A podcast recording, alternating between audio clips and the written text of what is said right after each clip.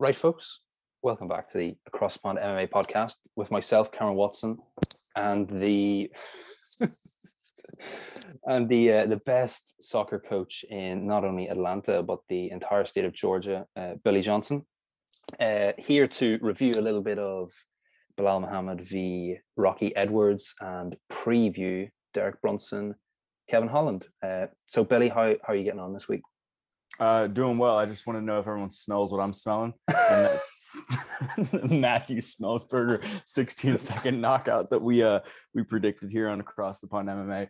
You know, I start to think we need to be charging our viewers if we're going to be giving out all these locks of picks. I, I smelt agree. it. I smelt it from the second I looked at it. Matthew Smellsberger first round knockout. If you don't believe us, go back and watch the tape.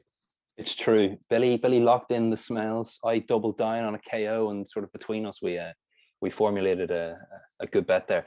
So this is this is something that I wanted to touch on yeah very quickly at the start. So you know, two weeks ago, well, I mean, I don't know if I said it on the show, but definitely it's something we had talked extensively about the King of Serbia, Uros Medic.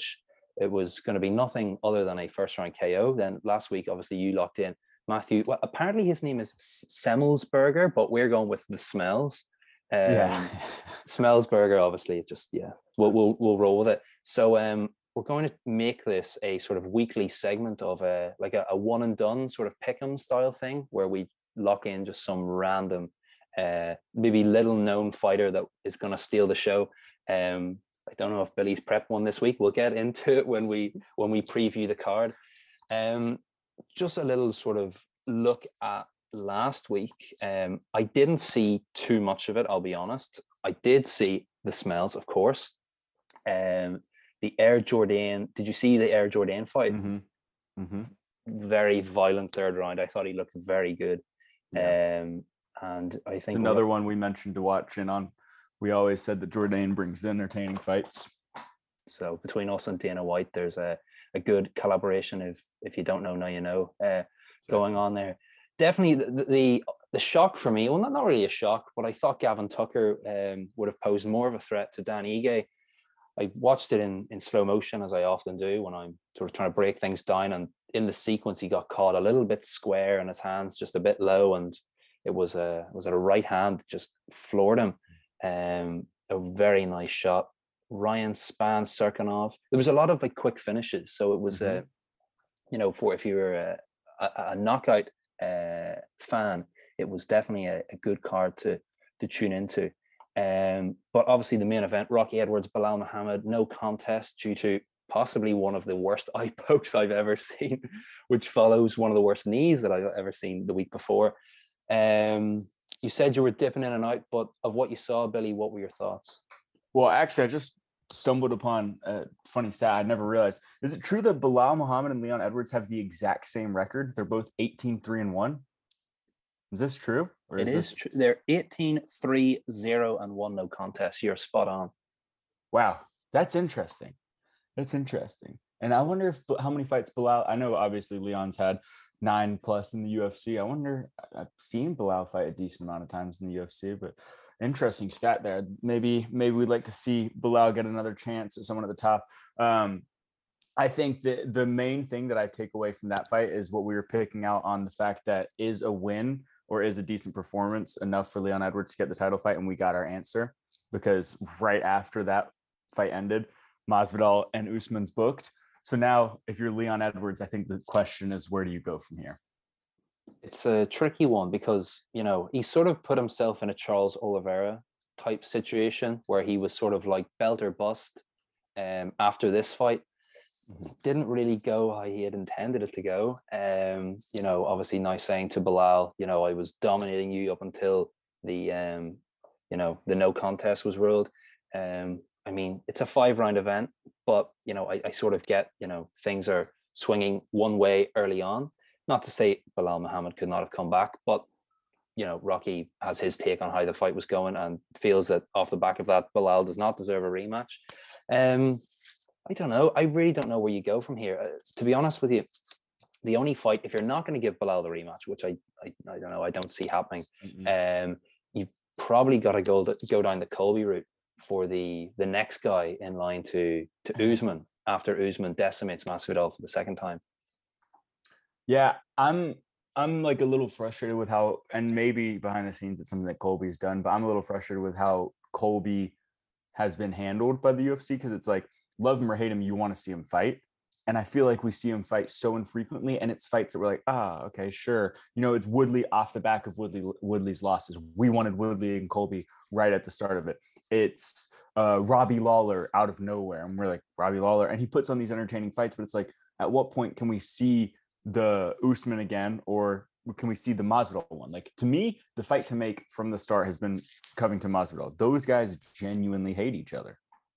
Yeah, absolutely. But uh, interestingly, you know, as we said, Usman Masvidal two booked in front of a full Jacksonville, Florida crowd. Um, Is it Florida? I thought it was Texas. I'm pretty sure it's Jacksonville. Yeah, yeah, I, yeah. I saw Jacksonville. Um, what what do you know about the situation in terms yeah, of you know we, we don't want to obviously talk too much about COVID. This isn't you know a, a COVID podcast, but um, you know, what do you think about in terms of is Florida ready for a, a sellout crowd? Is there going to be, you know, lateral flow testing on the way in, or how, how are they going to do it? So this will be an interesting uh, response for our viewers, I think, because we've got a lot of them from different sides of the pond, as the podcast refers to. But um, over here, it's been ready. Honestly, everyone's been going out. Bars have been open for nine months. Everyone who wants to not take the risk isn't taking the risk. Everyone who wants to go out is going out, and they have been for a long time. I honestly think it feels like a long time coming. Um, most people are vaccinated over here. Anyone over really? anyone over 40, pretty much my parents have just been vaccinated. Most adults that I know that want to be vaccinated are vaccinated. So it's a question of like, if not now, then when? I guess maybe you wait another month. But yeah, I think everyone over here, it's been bars have been open for nine months. So if you want to go watch a fight and you want to put you want to expose yourself to that risk, you know, feel free. I think that's fair enough. You know, now now knowing obviously I wasn't maybe aware that it had been nine months that bars had been open. Um it's, it, yes, since I want to say maybe not nine months, but since so, probably like August. Yeah, something close to it. It it is almost um surprising then that it has taken Dana White this long to secure somewhere that will host a crowd. Obviously, you know, Florida was the first place that let him put on fights, you know, in the middle of the pandemic. Um, so it's it's probably only fitting that that's the the first place that will let him sell out a crowd. Um, mm-hmm. Was there anything else announced for that card, or was it just Masvidal Usman? I don't know if I heard anything else about that one. Um, but there were a few announcements, Billy, that I, I did want to get your take on. I mentioned it to you earlier. Gaethje Chandler is in the works. I don't know if it's officially announced, but it sort of, you know, cements your um, your take on the Oliveira uh, uh, situation. Even, that you know, he's now on the sidelines. You've basically got you know a four man tournament between Chandler, Gaethje, Conor, and Dustin. That's the way it's going to work, I would presume. Mm-hmm. Um, any early pick on the Chandler Gaethje front? I don't. I, I think this one of those fights that every night I go to sleep and I wake up with a different pick. Mm. I I want to lean Gaethje just because of what like not to say Bella and I know this might hit home for you, not to say Bellator isn't the elite competition, but there are some fighters in there that obviously wouldn't be able to hang in the UFC. And Chandler built most of his resume in Bellator. Chandler's also built beat some killers, and I, I'm a big Michael Chandler fan, but Justin Gaethje just feels like he's got that UFC experience. He's at that level. Um, I think it's gonna be a tough fight for Chandler. Also, I didn't think Chandler was gonna beat Dan Hooker though, so maybe this is the kiss of death for Justin Gaethje me saying that I think Justin Gaethje will win it.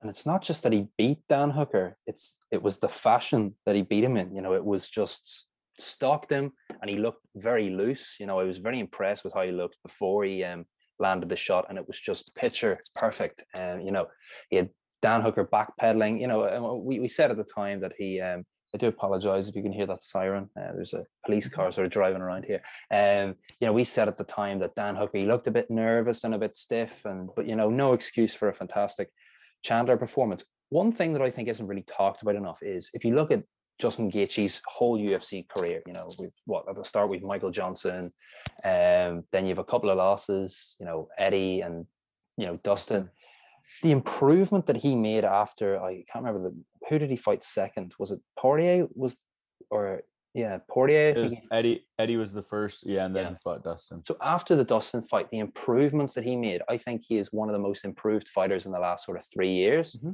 because he's just completely like you know lost that lack of de as in like he's more sort of defensively minded now in terms of you know he gets in, he gets out, he doesn't really get hit. You know, he had sort of three or four fights in a row where he before he really before he met Khabib and after he fought Poirier didn't really get hit all that much. You know, Mhm. Tony hit him a couple of times. Um, you know, I think yeah, dropped him in the second, uh, clean shot. But you know, he's been you know really, I think he's really tightened up. And the way I sort of look at it is based on how that fight went with Poirier. Do I think Poirier has improved as much as Gaethje if they were to fight again? I don't think so. And that Mhm. fight was close at the time. I, you know, I think it's going to be really tough to stop Gaethje, you know, on his way back to the title. Mm, I agree, but I also think the thing with with Dustin is Dustin just brings um strikers. He brings the savage out of those strikers. For example, he made it get sloppy with Conor. It wasn't a clean technical stand up fight. He makes every fight. If you want to stand up with him, he's going to make it a little bit sloppy. And I don't mean that to discredit his technique. He's one of the more technical and clean boxers I've seen, but it's just his style. He'll he's willing to take one to land three. And I think fighting Gaethje, that's going to bring the exact same dog out of Gaethje. I don't think he'll have the same composure versus a Dustin Poirier that he has versus a Khabib versus uh, a Tony. Like it, it's a different animal when you're in there with Dustin. He just wants to get his hands on you as quick as possible, and Justin Gaethje's not going to back down from that. It's going to be, uh, if, it comes to fruition, obviously has to get over the the Chandler bump. You know, I, I'd, I'd like to point out there. I think that suggests that you are predicting a McGregor loss to Dustin Poirier the second time around. Um, I hadn't really thought about that to be honest with you. Because if they see each other, would you would think it would have to be win-win. That's true. I don't know. Um, we'll we'll Maybe see. this is just your subconscious speaking here. There's something you got to tell us. You falling off on Conor a little bit. Absolutely not. We'll, we'll we'll have to see how that plays out. Um, you know, I, I I just I had it in my mind there. You know, it's it, you know you've you've Poirier, um, who obviously has already fought Gaethje and Gaethje Chandler. You know, I was just sort of thinking about um Gaethje's ability to get back to one against uh, Poirier. Of course, Poirier has Mhm. to to go through none other than Conor McGregor to uh, Mhm. to get that fight. So we'll see what happens there. Another thing, interestingly, and this one is a maybe even a little more interesting because this is sort of a crossroads fight for Tony Ferguson against, you know, for the hardcores, a real tough fight in Beneil Dariush, little known probably to the casuals. Uh, a fantastic comeback win against Drakkar Klose really springs to mind last year, and you have DC, Anik, and Rogan going ballistic. That was, that's you know the, the- sort of the famous photo. Um, what do you think? You know, I obviously I was telling you about this a, a bit earlier. What did you think about this when you heard about it? Unfortunately, the ego in me thought of the fact that who, and you can attest to this, who kind of called this Tony Ferguson um, demise from the top early on.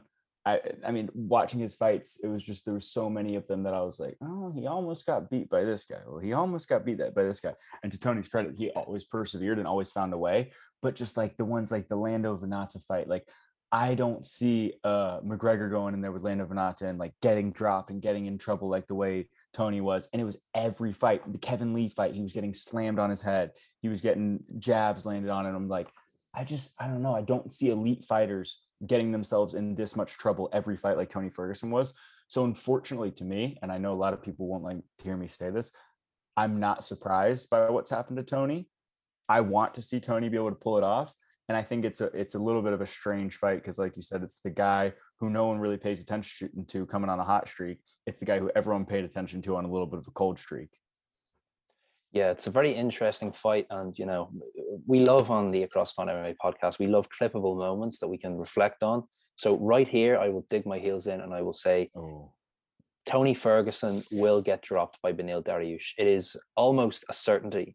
You know, if this is, you know, any longer than sort of even money, you will cash big. This is, you know, it's it's it's it's a historical thing in terms of, you know, as you said, you know, Lando Vannata dropped him, uh, Anthony Pettis dropped him, Justin Mhm. Gaethje dropped him. Beneil Dariush hits hard. He's not obviously as technical a striker as the likes of a Justin Gaethje, but I would say he's pretty technical when you stack him up against a, a Lando Vannata or a uh, an Anthony Pettis. So um, my my clippable moment of the the podcast today is oh what what, what have you find? What I'm just checking out the odds for the Tony Ferguson Dariush. What do we have? What would you think it is? Oh, um, show me the odds in the European style. The 1.62. That's not my. Do you know? Do you understand those? I do. Yeah. Okay, so Um, it says that Beneil Dariush is 1.62. Tony Ferguson is. So is that just payout 2.25? So bet one to win 1.62. No, it couldn't be. Tony's two point two five. Yeah. So Tony's a dog. It says Tony Ferguson to beat Daniil Yar- Dariush at current odds of 2.25.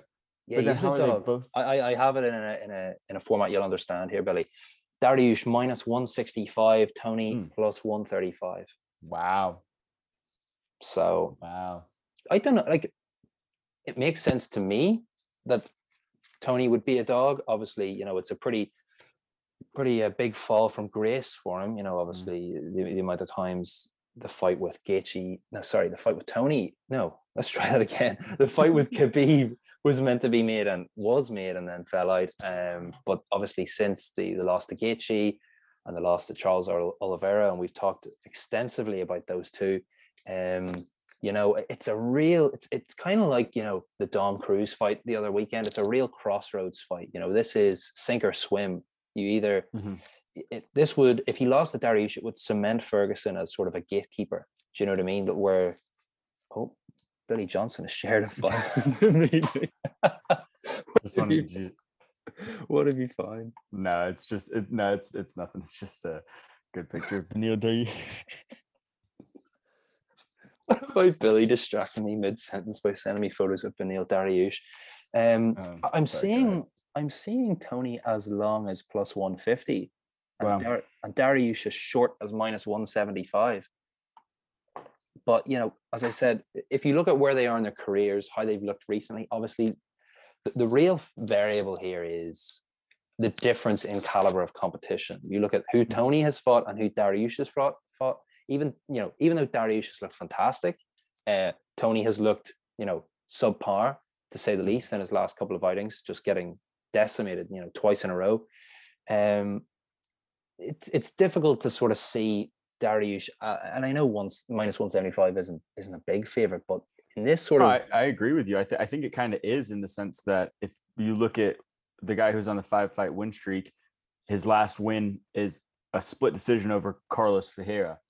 So I agree with you. It's to be able to toss one negative 175 on him versus someone who's fought the elites of the elites has been fought for two interim belts and the other guy's coming off a win against Carlos Ferreira and it's a split decision. Yeah, and then before that, sure, fantastic fashion against Scott Holtzman, but no disrespect to Scott Holtzman, but that's not exactly the Justin Gaethje. That's not exactly even the Kevin Lee, the like the top of the division. So, and there's Drew Dober in there for Dariush as well. I know that one hurts a little bit for you. it was quite funny actually. I was watching uh, Makhachev Dober, obviously with a with a few people, and it was the fight that I saw the least of. To be honest with you, I was just I don't know. It was maybe about four a.m. and I was fighting with nature that time. You know, it was um the eyes were sort of hanging out of me at that stage. But I just I didn't really see any of the fight, and I just sort of woke up and I saw him just getting sub. it wasn't it wasn't great. Um, but sure, these things do happen. Um, okay, we will have a preview of Brunson Holland. Now, the first thing I want to say before we sort of break down the card as a whole, well, before I even say that, obviously the, the card is without tons of name value, it's actually a good card. I was looking at it from top to bottom and I, I quite like some of the things I'm seeing. Um, the other thing I wanted to say is Numbers MMA uh, tweeted a little bit earlier today or a couple of days ago when Kevin Holland has faced an opponent that has attempted five takedowns or more on them, he is two and one, and his two wins are by split decision. And he has a 51% control rate allowed, which I presume is 51% of the fight he has been controlled, and a minus four significant strike differential. Put that against the uh, well, the seven fights on record here where opponents have not attempted five plus takedowns on him, six and one, 13% control rate allowed, plus 166 significant strike differential. Mhm. And the killer here is Derek Brunson has attempted seven plus takedowns in four straight fights. I so I, I, think those are good numbers. I think there's a little bit of a caveat in those numbers though, because if you remember, it was the event that I was at, Kevin Holland's debut against Thiago Santos. He took the fight on I want to say three days notice, four days notice maybe, and so he's coming in a lot lighter than his opponent, a lot lighter than Thiago Santos. Thiago Santos was a big, big man in there. I want to say, was this fight at light heavyweight? Because it was on such short notice in Thiago Santos, or was this Thiago Santos's last fight at middleweight? Uh, I'm sure we can find out here. Middleweight, because, yeah, it was middleweight. Okay. Okay. Yeah. So so his his then he moves up after beating Kevin Holland, and that's one of Kevin Holland's loss. So Kevin Holland took it on three days' notice and then he moves up to light heavyweight. So essentially, Kevin Holland's coming in on three days' notice against a guy who's really a 205er, and the guy's not a grappler, but the guy does nothing but take him down. Um, and Kevin Holland still made that exciting fight. No one really expected him to win that fight. He's coming in on three days' notice, making his UFC debut against a top 10 opponent. So I, I think that one has a little bit of a caveat in it. The other one, I think, was the Brendan Allen loss maybe just a bad night at the office, maybe not. Brendan Allen is a good grappler, but I don't think he's anywhere near the level that should um, trouble Kevin Holland. So I re- I think honestly the question is we don't really know. You know, if you take the Thiago Santos, if you take that into perspective, and then the Brendan Allen, everyone has an off night. I think it'll be an interesting one to see. I mean, he's fought like the Gerald Meerschaerts, and it was a split decision win. Who Gerald Meerschaert's a grappler, and he um, he like to really slow that pace down. I think in this one, with it being five rounds, I don't think Brunson can just keep him held down for five rounds. I don't think he can do that and get a decision out of it. And if he can, Brunson's proven himself as the ultimate gatekeeper. He doesn't let these strikers get to the top. That's the thing. Obviously, this fight definitely has become more interesting. Well, I mean, it's obviously made because of the Shahbazyan win for Brunson. You know, if he didn't beat Shahbazyan, this fight wouldn't be made, but it makes it a whole lot more interesting because that was sort of another guy, sort of young up and comer um, that people had their eye on. Derek Brunson, uh, I'm looking at the odds here. So Kevin Holland. The, the, odds on that Shahbazyan one were, I and I got fooled into believing the odds. I think Shahbazyan was a negative 400 favorite. Yeah, I was gonna say it was. I thought he was about four to one. Yeah, and so I remember like thinking about it, and I was like, "Is that so?" Yeah, I guess this kid's moving on to the next level. Sure, he's probably not going to get his loss against Derek Brunson. It kind of felt like the Adesanya thing a little bit to me. It was like, okay, if this kid is who he is, oh, surely his first loss isn't going to be Jan Blachowicz. But yeah, I was wrong both times. It's just one of those things. So that's it's it's a close. I mean, the odds suggest it's a close fight. I feel like when we're in there, it probably won't be that close. To be quite honest with you, I mm. feel, and as you say, you know, can Derek Brunson have his way? You know, grappling for five rounds? Probably not. I'd say, you know, Kevin Holland will be, and you know, I think Kevin Holland is another one of those guys, sort of like Gaethje, that has improved massively. Um, you know, showed, you know, really showed that he deserved being there with a, a Jacare Souza. Um, you know, didn't wasn't sort of afraid of Jacare's grappling and submission prowess. Even sort of went for a, a guillotine of his own at one stage. Uh, actually, the, the highlights of that popped up for me earlier. I was rewatching that. Um, so it's it's an interesting fight. I do sort of see Holland passing it with flying colors, whether it's a KO or a, a dominant sort of five round decision. Um, do, do, you have a pick uh, for this one, Billy? Um, I'm a Kevin Holland fan. Yeah, and like it would hurt me to say anything but Kevin Holland winning, but at the same time, I feel like that's just a little bit of safe of an answer. So I I want I don't know if I can verbally say it, but I want to throw out like a ridiculous statement like Derek Brunson overhand left, similar to what he did to Anderson Silva. But I just can't bring myself to saying it. So no, I will not lock in a pick for this. If we're looking at the card and asking me who I will lock in, there's a couple interesting names to get to. Here we go. I mean, this is I think at this stage, you know, it's only been what one or two events where we've done this, but this is what people keep coming back for. The uh right. the, the Billy the Billy impulse pick I think we'll call it for for lack of a better name. So, so uh, who's caught your eye? I'd like to direct uh, every viewer to um, the heavyweight division. Um, I knew. I honestly, I saw it. I. I'm, I'm, I'm, not going with it. I'm not going with the Harry name. Hunsucker. no, I'm not going with it. Actually, my my real uh, decision is Adrian Yanez. I like to call him the little Masvidal in his debut. Very similar style, a little bit like of a brawler style, kind of has the same swagger to him. Really, really entertaining fighter for the bantam weights. Don't know what the odds are But Mm, I have it here, minus 225 he is. Yep. And then what's the odds? I, I usually don't like I don't usually don't get picks in on the women's division, but for Cheyenne Buys' debut, what's the odds for those? Um, she is minus 350. Wow. She And had a late, taken a- s- yeah, she had a late Yeah. change of opponent there. I saw the other day. yeah. Um, yeah. and I, I think the replacement is like nine and one. Yeah, yes. So Wow. um, that seems I don't know. There seems to be dog value there to be had if uh, if numbers are anything to go by. Um, and obviously, and and um, her husband JP, they are Mhm. fighting on the same card. I think it do they come from PFL, and they became the first married couple there to have wins on the same night. Um, Not sure. looking, or maybe it was LFA, one of the two, uh, obviously looking to do the same thing uh, here in the UFC. JP, a slightly, well, on paper, a tougher fight, uh, coming in at sort of minus 145 against Bruno Silva. So you're locking in Adrian Yanez. I would accept it because, you know, that's who caught my eye looking up and down, you know, saw him on contender series. Um, very quick knockout, looked good, obviously, in his debut as well but I want to make this a little more interesting. Adrian Yanez, Mhm. you know, he's he is um I think his price is too short.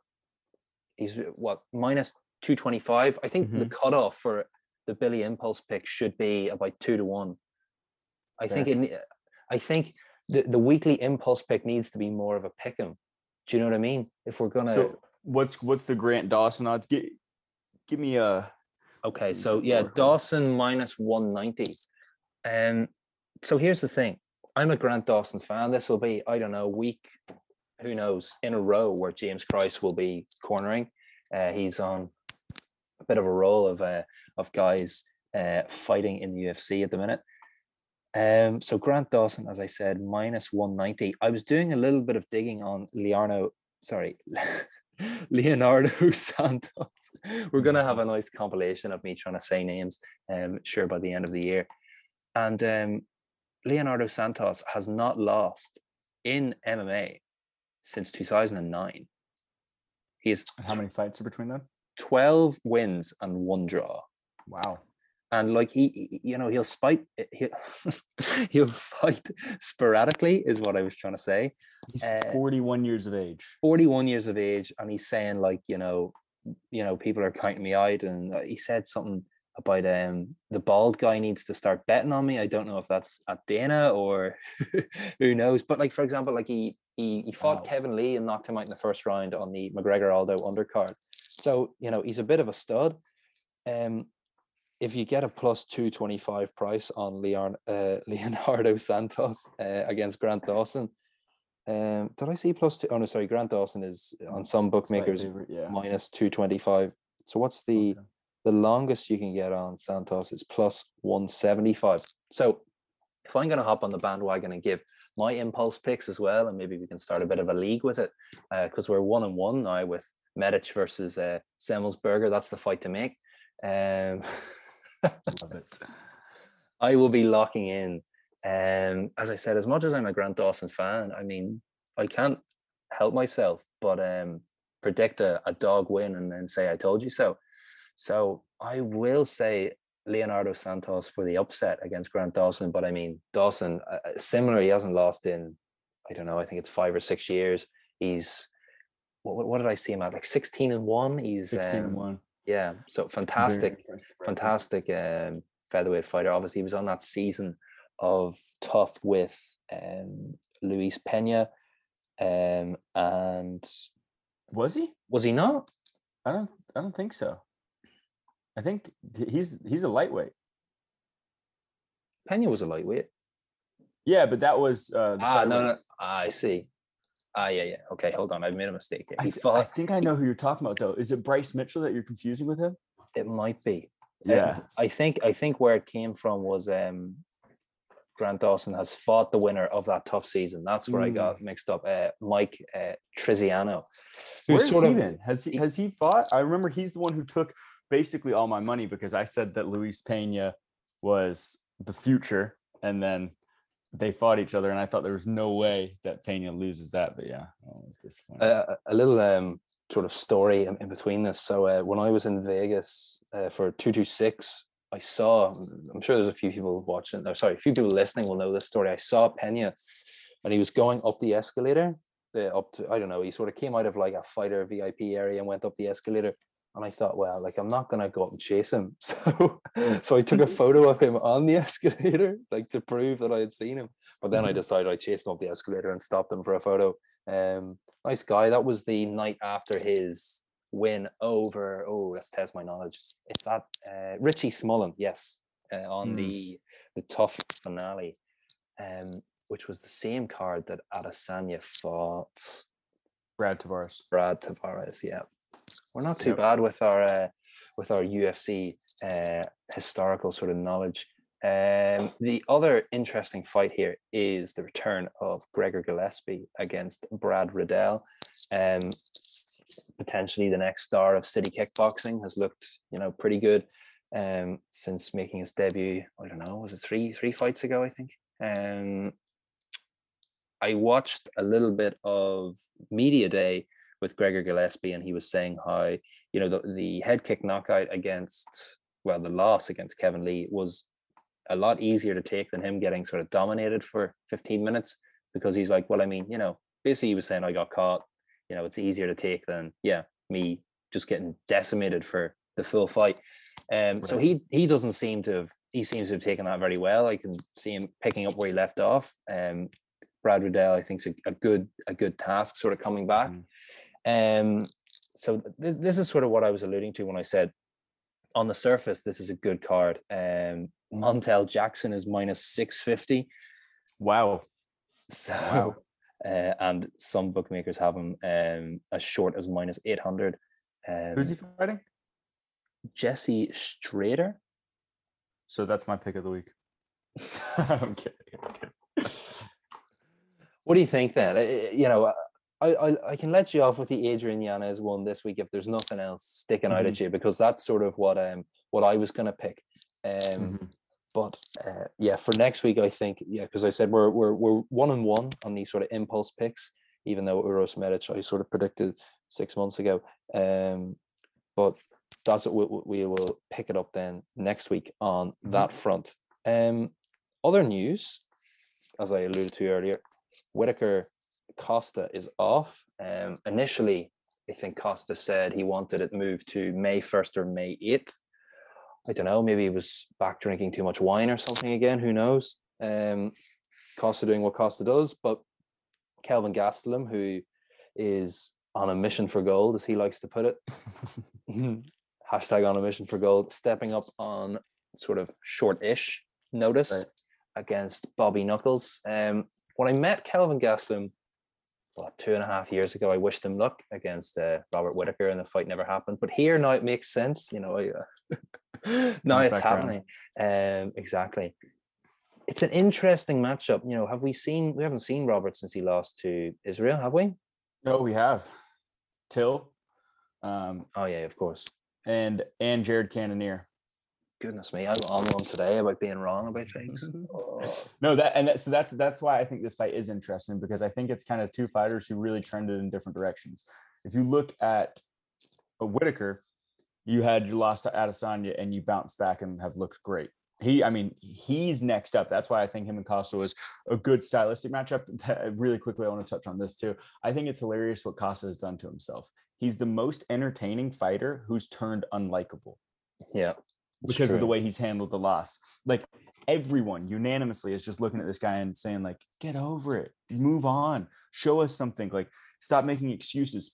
And then you have Gastelum, who uh getting back to the Whittaker point, you have Gastelum who actually trended in the opposite direction.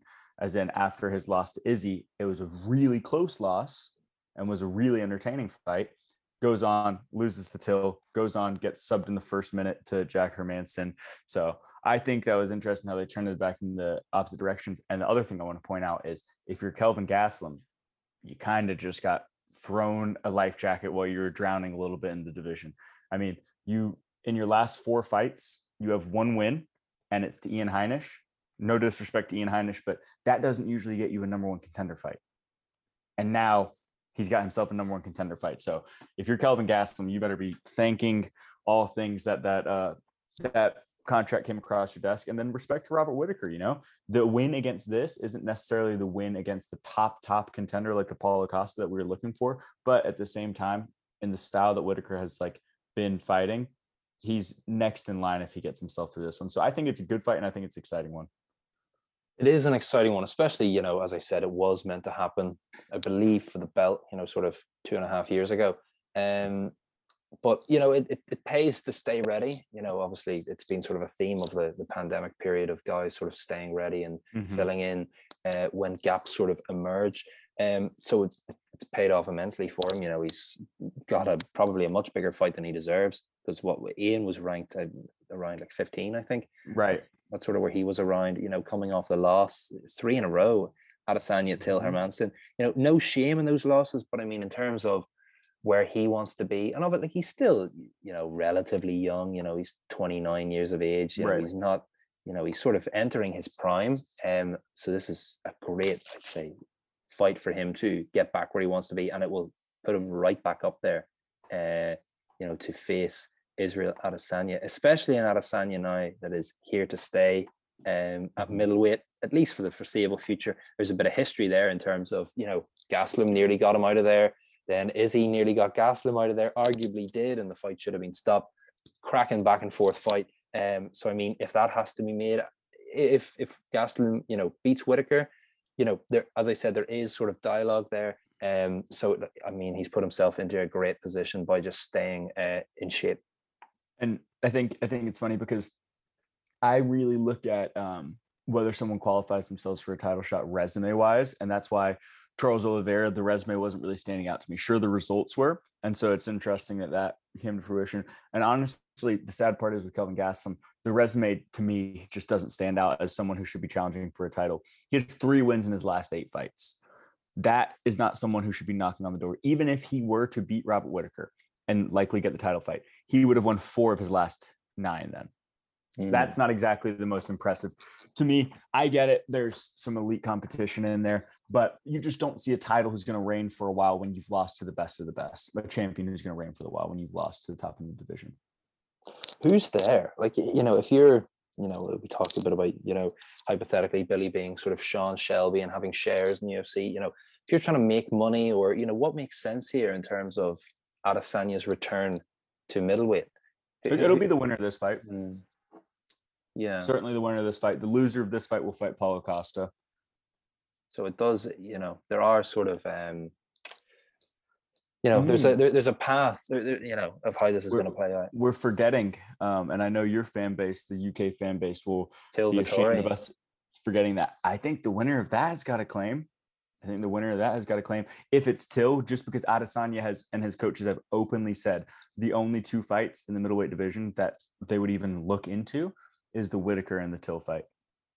That is interesting. Yeah, because you know, say Till gets through that challenge, yeah, then as you say, Adesanya, he, he does want to fight Till. Um, you know, it's uh it's a it's a tricky one, as we say. I there are guys I feel like, you know, Whittaker, if he wins this, that are sort of above Till in a claim to the title. Mm-hmm. Um, you know, it's maybe something similar to what you were saying earlier. Like, does a win over Vettori get you a title shot? Does a win over Till get you a title shot? I don't know. And I know you sort of say resume wise, but to say hypothetically, if Till beat Vettori and Gastelum beat Whittaker, who would you give it to? Oh, no doubt in my mind, it's Till. Just because mm. that's the fight that Adesanya said he wants. And if if Till beats Vettori, he's Till's sitting at four. What's he do then? Fight yeah. Gastelum, maybe, who Gastelum's right now sitting at eight. Like eh, you can't go from eight, get a win, title shot, in four, get a win, no title shot. Yeah, I don't know. Like it, it seems to all make sense, but it all seems also a bit of a mess at the same time. Um, right. But you know, we have fights there unfolding in the next couple of months, and we will hopefully get a maybe a, a big performance will will come out of these fights, and we, it'll be clear to us who uh, who deserves the shot. Right. Um, before we go, I'd like to get uh, I'd like to get our um, our fan base involved a little bit, and we'll say I want them to start sparking some ideas for who I will place a one hundred dollar bet on um, in the. Should I do this week? And now we'll give them some time. We'll say next next weekend. uh, the UFC or the main event, not main event, sorry, the pay per view card, we will say that I will open up suggestions and I will pick one of the comments, one of the suggestions that we get for who I will place my hundred dollars on. And please be friendly to me. Don't pick the biggest underdog on the card. I love if we get like one comment and it's Ngannou by submission. That would just be fantastic. I don't know like, going into specifics, but just burning money for the sake of it. Yes, right. um, Miocic Ngannou, Volkanovski Ortega, um, O'Malley Almeida. Wow. Volkanovski Ortega is really this close. That's interesting. Woodley, Luque, a lot of uh, crossroad fight uh, coming up. You know, as I said, Dariush, Ferguson, Woodley, Luque is a bit of a crossroads fight. Um, I feel like we will save this fun for next week. Uh, we'll not. Oh, absolutely. We'll not. I, just, um, I want the thoughts to start culminating to our audience. Absolutely, and um, yeah, we'll, we'll throw that on the the Insta reel, and um, we'll uh, we'll let their imaginations run wild. Um, mm-hmm. Okay, Billy. Any any closing thoughts? Anything anything you want to uh, close out with? Nope. Watch out for the performance of the night from Adrian Yanez, and then dark sleeper on the card is the Tai Tuivasa against the Grizzly Bear Harry Hunsucker. One more thing before we go. Um, for our UK and Ireland fans, um, on Thursday night, hopefully I get this up on Thursday, we have Paul Hughes in the featherweight division. Um, Will Curry, who is the oh, what do you call him? PB one. What's his name? The English kid. Jimmy Manuwa. Yeah, PB one, the very one. Um, his sort of uh, protege Will Curry uh, fighting tonight uh, on Cage Warriors, and tomorrow night we have um, Ian Garry in a welterweight title eliminator. Um, so just something to keep in mind, as I said, for our UK and Ireland fans. Uh, okay, that's all from Billy and I. Uh, until next week, enjoy the fights and don't forget to place your KO bets on Adrian Yanez. Um, you will regret it if you don't. Thank you very much.